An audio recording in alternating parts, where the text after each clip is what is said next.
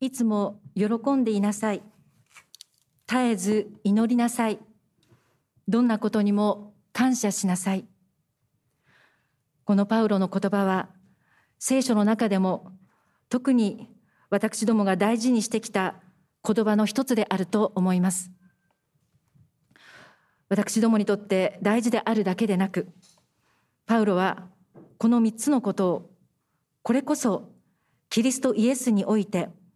神があなた方に望んでおられることですと続けて記しています。神様は私たちが喜ぶこと、祈ること、感謝することを望んでおられます。神が望んでいると訳されているところは原文では、神様の意志、ご意志であると強い言葉が用いられています。神様は私たちがどんなことにも感謝できるようにしてくださっている。だから感謝しなさいと願っているのだとパウロは伝えました。私どもがどんなことも感謝できるようにされているというのは具体的にはどういうことでしょうかテサロニケの信徒への手紙1は新約聖書の中で一番古い文書だと考えられています。紀元50年代前半、福音書が書かれるよりも20年から4、50年前のことです。イエス様が十字架刑に処せられたのが紀元30年頃。死んで3日目によみがえられ、40日間弟子たちと共におられ、その後天に昇られて、杉越さ杉越から50日目のペンテコステの祭りの際に、弟子たちに精霊が下り、教会が誕生しました。しかし青年パウロは熱心なユダヤ教徒として教会を迫害し、弟子たちを殺そうとしていました。ですがおそらく紀元33年頃、ダマスコ、現在のダマスカス近くで突然改心に導かれ、イエスこそ神の子であると伝道を始めました。そして今度はパウロがユダヤ教徒たちから命を狙われるようになります。苦難が続きました。しかし、ユダヤ教徒に迫害されて苦難にあることこそイエス様に従っている証でした。改心したと言っても、心の中だけで信じていて、密かにキリスト教への迫害をやめて、ひっそりと生きることも可能であったと思います。ですが、イエス様を言い表すものに、公に言い表すものになったからこそ、恥ずかしめを受けるほどのものにされたと、弟子たちが喜んだことが使徒言行録に書いてありますが、それと同じように、パウロもそのことを喜び、感謝することができました。イエス様がパウロに与えた改心は、他の弟子たちにとっても、これまでの考えを根底から覆してくれるものでした。パウロがエルサレム教会に加わろうとしたとき、はじめ、弟子たちはパウロを弟子と信じることができず、恐れていたと書いてあります。バルナバという弟子の取りなしが必要でした。神様は私たちの考えられないようなことをなさいます。弟子たちを苦しめてきたパウロを弟子にする。弟子たちにとっては自分たちを苦しめてきた人がイエス様によって自分たちの兄弟になる。主のために共に働く、苦しむ友となりました。弟子たちはイエス様の技を目の当たりにして驚き感謝したことでしょう。そしてこれからは希望を持って人を見るようになったでしょう。世界自分を見るようになったでしょう。パウロはバルナバによって現在のシリアとトルコの国境近くにあるアンティオキアの教会に導かれ活動をいたしました。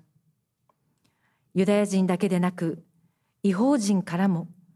信じて主に立ち返る人が多くなりました。おそらく紀元48年頃のこと。精霊はパウロとバルナバに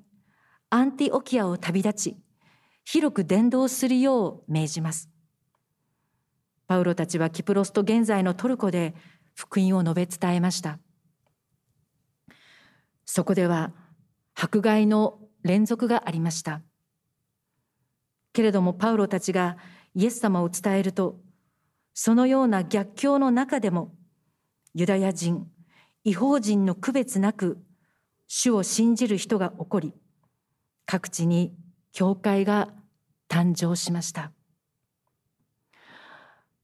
苦難と喜びというものはセットなのだとパウロは示されました。この第1回の伝道旅行の後パウロたちはアンティオキア教会に戻ります。ところがそこに違法人はイエス様を信じるだけではダメだ。ユダヤ教徒にならなければ救われないと教える人々がユダヤからやってきます。パウロやバルナバたちとの間に大論争が持ち上がりました。双方とも人たちと協議するためエルサレムに向かいます。当時エルサレム教会のリーダーだったのはイエス様の弟ヤコブでした。イエス様の弟ヤコブもまた復活した主に出会うまで主を信じない人でした。ヨハネ福音書に次のような記録があります。すでに主が命を狙われるようになっておりカリオの祭りが近づいた際ガリラヤにいた兄弟たちはイエス様に言いました。ここを去ってユダヤに行きあなたのしている技を弟子たちにも見せてやりなさい公に知られようとしながら密かに行動するような人はいないこういうことをしているからには自分を世にはっきり示しなさい。ヨハネ福音書はイエス様の兄弟たちがイエス様を信じていなかったからこういうことを言ったと記しています。お兄さんに危険が差し迫っているのになぜそんな冷たいことを言うのか。最悪の兄弟関係がありました。けれどもそのような弟ヤコブは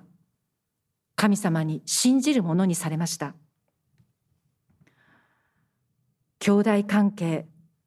人間関係において。生きている間には関係が修復されないということがもしかするとあるかもしれません。ですがどちらか一方が相手に希望を持っている限り完全な破綻ではないと思います。私どもは新しい命においては完全なもの愛し合うものに変えられるという希望があるならばもっと人との関わりにおいて肩の力を抜き肩肘を張らずこだわりに執着せずに生きていけるのだと思います。エルサレムの会議においてはパウロ・バルナバがアンティオキアにおいて伝道旅行において違法人が主を信じるに至った経緯を証言しペトロもまた神様が分け隔てなくすべての人に精霊を与えてくださっているのに、私たちが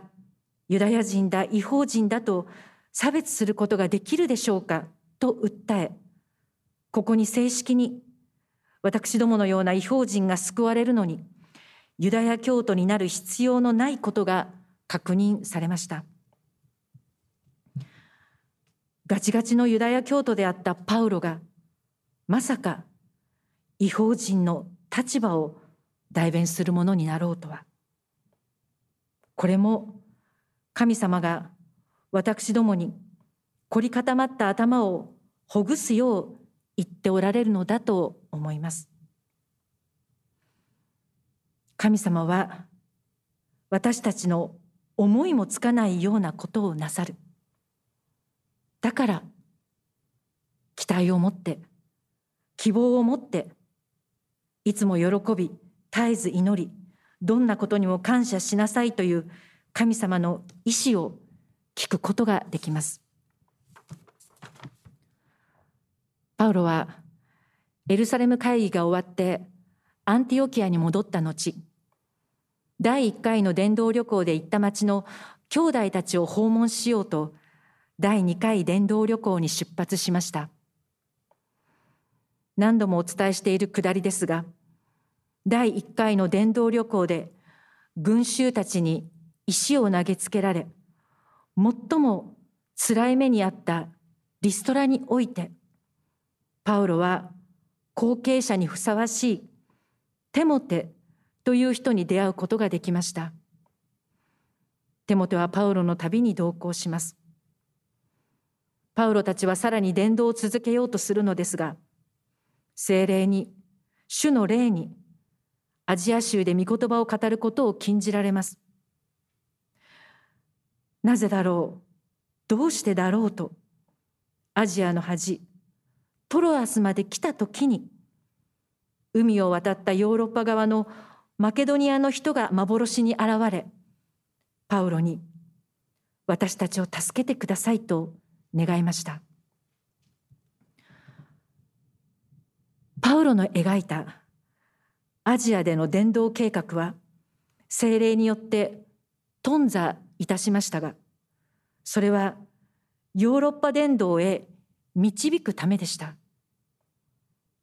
すべてのことに意味がある。マイナスと思えることにも目的がある。パウロはここでも思いもしない神様の計画の大きさを知ることになったでしょう。ヨーロッパ側で最初に訪問したのはマケドニア州のフィリピでした。パウロたちの言葉を聞いてフィリピでも主を信じる人がいました。しかし、パウロが一人の女性に取り付いていた霊を追い出したことによって騒動が持ち上がり、フィリピを出て行かざるを得なくなりました。そうやってたどり着いたのがテサロニケでした。フィリピの方は7世紀に起きた大地震のために後の時代に建てられた教会は皆破壊されてしまいましたがテサロニケは教会をはじめとして古代の建物がよく残り町の規模としても現在アテネに次いでギリシャ第二の都市になっています。このテサロニケという町について聖書の後の時代のことで2つお伝えしたいと思うことがあります。古い教会を訪ねるために一度行ったことがあり確かに内部のモザイクが残っている教会がいくつもあってよくも東ローマ帝国のイコノクラスムここではキリスト者によるキリスト教の製造破壊運動のことですがそれによって壊されなかったなとその時は思いました。6世紀に作られたオシオス・ダビッド聖堂の虹の上にちょこんと腰をかけるイエス様のお姿などは神様の虹の契約を思い起こさせるもので皆様にもインターネット上でもぜひ見ていただきたいと思うものでした。そのテサロニケ現在のテッサロニキ。この都市について今年になって初めて知ったことがあります。15世紀以降オスマン帝国の支配下になってからはユダヤ教徒とイスラム教徒がマジョリティの町で特に人口の半分がユダヤ教徒だったということです。キリスト者は20世紀初めまでは2割を少し超えるほどしかいませんでした。ユダヤ教徒イスラム教徒というと偶像崇拝の禁止で例えばタリバンによるバーミヤンの仏教遺跡の破壊に見られるように神人の姿を描いたもの刻んだものを徹底的に排除するイメージを持たれることがありますがテサロニケではギリシャの独立まで約500年にわたってユダヤ教徒イスラム教徒が破壊せず残った教会があるということです。他方でキリスト者はテサロニケで何をしたでしょうか。ベンチャー企業であるビオンテックバイオンテバイオンバイオンテックに投資して新型コロナウイルスのワクチン開発をしたアメリカのファイザー社の CEO アルバート・ブーラ氏の両親はこのテサロニケがナチスの支配下にあった時代奇跡的に生き延びたユダヤ人でした。お聞きになった方も多くおられると思います。テサロニケのユダヤ人約5万人が強制収容所に送られたり銃殺され生き残ったユダヤ人はわずか2000人足らずでした。第二次大戦後奇跡的に強制収容所からテサロニケに戻ってきたユダヤ人は驚愕いたしました。ナチスによって60のシナゴーグが破壊されそして自分たちの住まい店は知らないギリシャ人たちのものになっていました。家族のお墓墓石でさえも建築材料として奪い去られていました。キリスト者であるユダギリシャ人住民はユダヤ人は帰ってこないと思っていたから期待していたからでした。テサロニケに限らずナチスのユダヤ人迫害を人々が支持した理由の一つはこのようにユダヤ人の財産を奪って我が物とするためでした。テサロニケにおけるユダヤ教徒とキリスト教徒の関係は他にナチズムの問題もありますがパウロが知ったら何というものでしょうか。両者の関係はイスラム教同じキリスト教でもローマカトリック教会と正教会との関係も含めて見るならば現在のイスラエルという国家のありようも考えるなら私が知り得るよりももっともっと複雑なものだと思います。それを想定したとしてもテサロニケの信徒への手紙を読んでとても気になるのは、パウロのユダヤ人に対する言葉です。彼自身がユダヤ人なのですが、2章15節以下にこうあります。ユダヤ人たちは、主イエスと預言者たちを殺したばかりでなく、私たちをも激しく迫害し、神に喜ばれることをせず、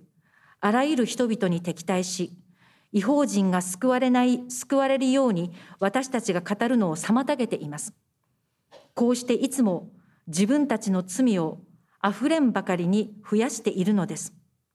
しかし、神の怒りは余すところなく彼らの上に臨みます。このように書いています。もしも、この言葉だけを切り取るなら、ユダヤ人迫害が直接的にはナチスの思想によるものでも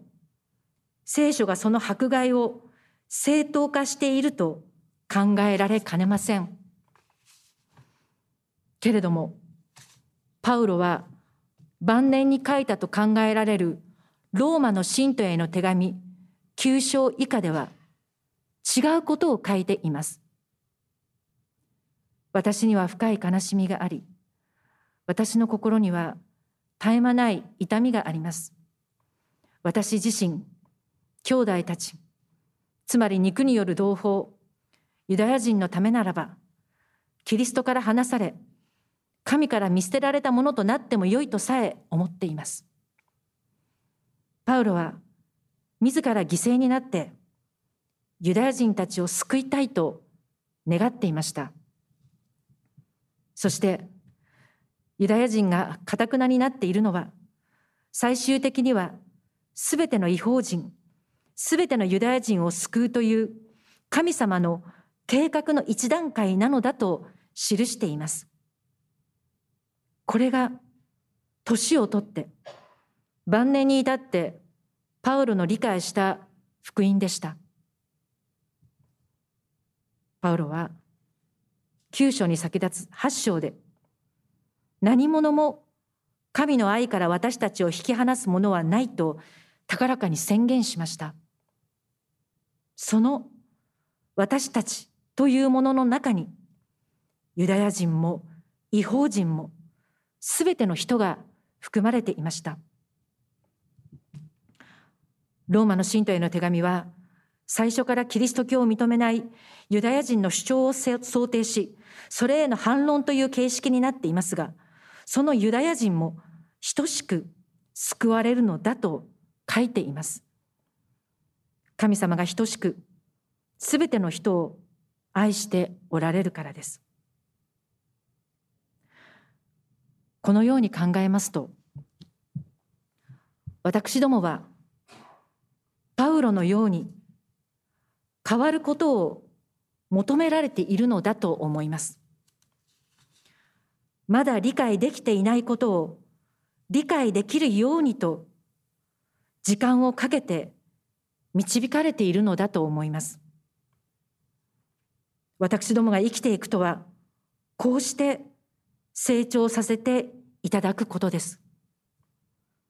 神様の愛をより深く知り、自らの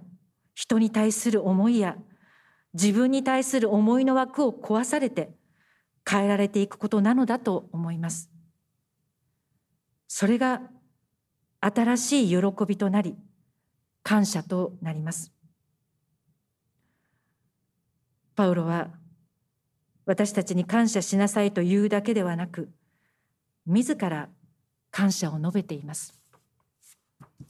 パウロは何に感謝しているでしょうか？3箇所あります。一つ目は本文の一番最初です。兄弟たち、あなた方のことをいつも神に感謝せずにはいられません。またそうするのが当然です。あなた方の信仰が大いに成長し、お互いに対する一人一人の愛があなた方すべての間で豊かになっているからです。二つ目は二章の十三節です。しかし、主に愛されている兄弟たち、あなた方のことについて、私たちはいつも神に感謝せずにはいられません。なぜなら、あなた方を聖なるものとする霊の力と、真理に対するあなた方の信仰とによって、神はあなた方を救われるべきものの初歩としてお選びになったからです。そして三つ目が三章の九節です。私たちは神の御前であなた方のことで喜びにあふれています。この大きな喜びに対してどのような感謝を神に捧げたらよいでしょうか。すべて自分のことではなくてテサロニケ教会の人々のことで神様に感謝を伝えています。テサロニケ教会を建てた者としてその評判がいいので自らの功績を感謝するというのではありません。教会の人々の信仰も愛も神様からの賜物神様の霊の力神様の選びによるものです。その神様に感謝しました。いつも喜んでいなさい。絶えず祈りなさい。どんなことにも感謝しなさいと聞くと苦しい時にあってもそこに喜びを見いだせるように呼ぶのように与えられることだけではなく失うことも感謝できることだと考えます。もちろんそういうこともあるのですがパウロは個々の事柄だけではなくもっと根本的な感謝を言っているのではないかと思うのです。例えば喜ぶことについて昔ご紹介したことがあるのですが1648年に作られたウェストミンスター小教理問答の最初の問いは人生の人の生きる目的は何かでありそれに対する答えは私たちの生きる目的は神様の栄光を表し永遠に神を喜ぶことですとあります。神を喜ぶというのはどういうことだと思われるかもしれませんが実際元の文章には Enjoy God forever と書いてあります。Enjoy とむしろ神様を楽しむとも訳せる言葉です。私たちはなぜこの世に生まれてきたのか。それは神様を喜ぶためなのだと言います。感謝についても同じだと思うのです。神様がこうしてくださった、ああしてくださったということもあるのですが、それだけではなくて、神様がいてくださる、そのことを感謝する。突き詰めて言うなら、愛、信仰、力の源である神様がいてくださることを神様に感謝しなさいと勧められているのだと思います。だから私たちには一喜一憂ということはありません。憂いの中にいつも神様がいる。だから喜びがあるのです。神様がおられない時はありません。神様が関わっておられないことはありません。だから私たちはいつも喜んで、すべてのことに感謝することができます。神様が、その独り子であるイエス様が共に、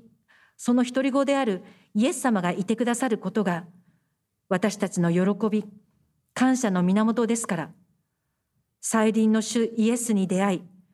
永遠に主と共にいることになるという希望はパウロの圧倒的な支えとなりました。そして顔と顔を合わせてお会いする日まで祈りが主とパウロとを結びつける架け橋となりました。私どももとても大事な人と会う約束がある。とても嬉しい予定がある。それだけでその日を待つ間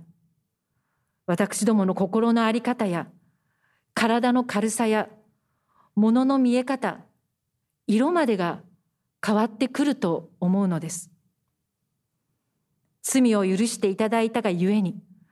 恐れることなくご自分の命を犠牲にしてまで私たちと約束をしてくださった方虹を見て二度と私たちを滅ぼすまいと誓ってくださった方にお会いできる日を喜びつつ祈りつつ感謝しつつ